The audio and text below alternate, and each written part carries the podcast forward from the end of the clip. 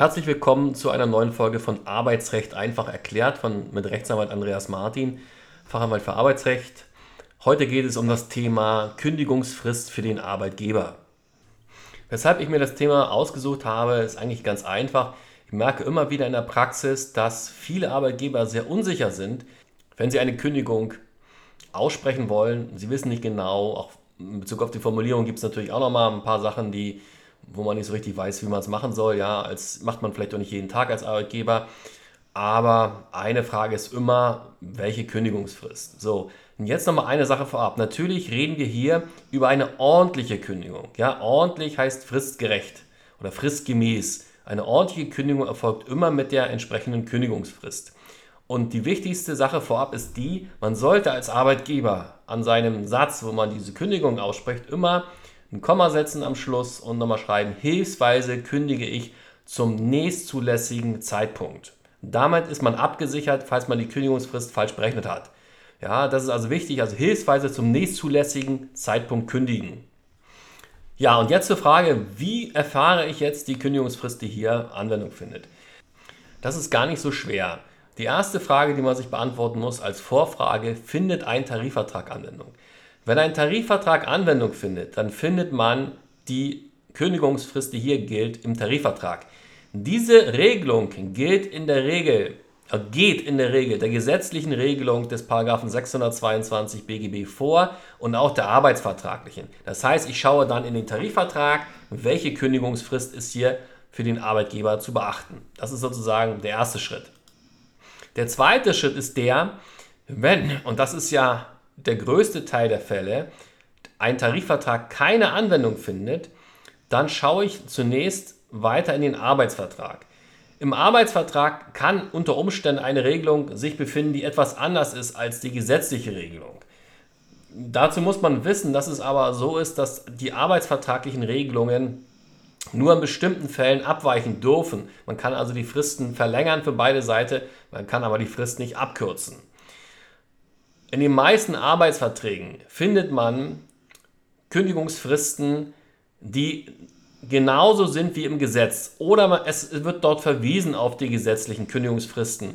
Und die sind die wichtigsten und ich sage mal in der Regel 80% der Fälle sind die gesetzlichen Kündigungsfristen auch die, die zur Anwendung kommen. Ein bisschen problematischer ist es, und das möchte ich jetzt nicht in allen Einzelheiten ausführen, wenn es im Arbeitsvertrag eine Regelung gibt, die von den gesetzlichen Fristen abweicht, sollte man vielleicht doch zum Anwalt und nochmal fragen, ob die wirksam ist. Ja? Ansonsten, die gesetzliche Regelung ist das A und O und das ist der Paragraph 622 BGB. So, und wie es so oft ist, ganz so einfach ist die Norm nicht zu verstehen, aber man kann es recht einfach erklären.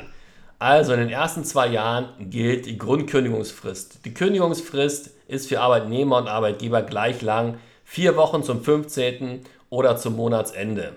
Ja, also man hat zum einen die Frist, die trägt für Wochen, und dann hat man den Kündigungstermin, der ist immer nur zum 15. oder zum Monatsende möglich. So, und jetzt kommt die Ausnahme, ganz einfach.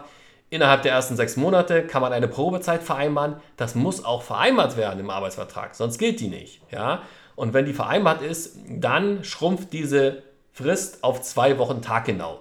Das heißt, in fast allen Fällen ist es ja so, weil eine, Probezeitvereinbarung findet man ja nun fast in jedem Arbeitsvertrag innerhalb der ersten sechs Monate für Arbeitnehmer und Arbeitgeber gleich, zwei Wochen taggenau. Die Frist beginnt mit Zustellung, mit Zugang der Kündigung an den Arbeitnehmer. Danach bis zwei Jahre, vier Wochen zum 15. oder zum Monatsende. So, und dann passiert Folgendes. Jetzt hat der Gesetzgeber sich gedacht, naja, den Arbeitnehmer wollen wir jetzt ein bisschen besser schützen. Das heißt, je länger der Arbeitnehmer dabei ist, desto länger wird die Kündigungsfrist für die Kündigung des Arbeitgebers. Und zwar ab einer Dauer von zwei Jahren. Dann ist es gestaffelt.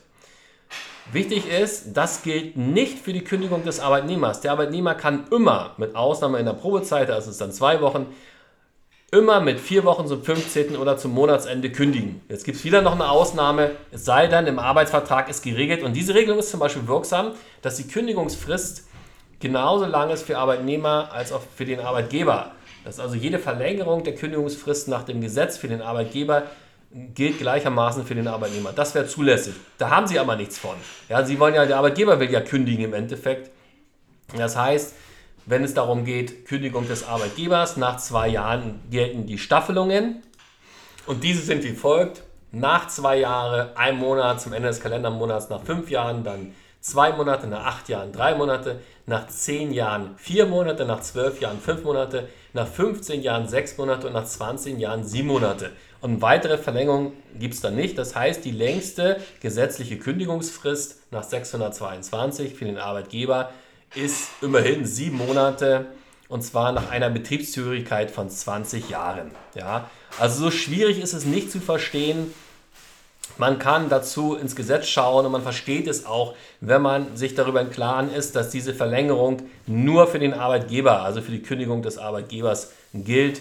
Und wichtig ist dann, Kündigung richtig formulieren, sodass man schreibt, dass man ordentlich und fristgemäß kündigt. Und nach unserer Berechnung beträgt die Kündigungsfrist so und so viele Monate und von daher ist das Ende Ihres Arbeitsverhältnisses der so und so vierte und dann, Komma, hilfsweise kündigen wir zum nächstzulässigen Zeitpunkt. Ja.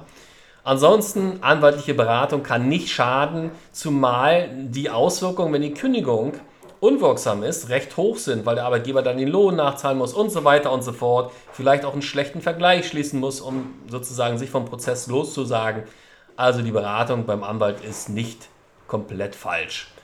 Ja, das war's für heute. Ich hoffe, ich habe es so erklärt, dass man es vernünftig verstehen kann, zumindest ein bisschen besser versteht, als wenn man nur den Gesetzestext liest. Und ansonsten wünsche ich einen schönen Tag. Danke.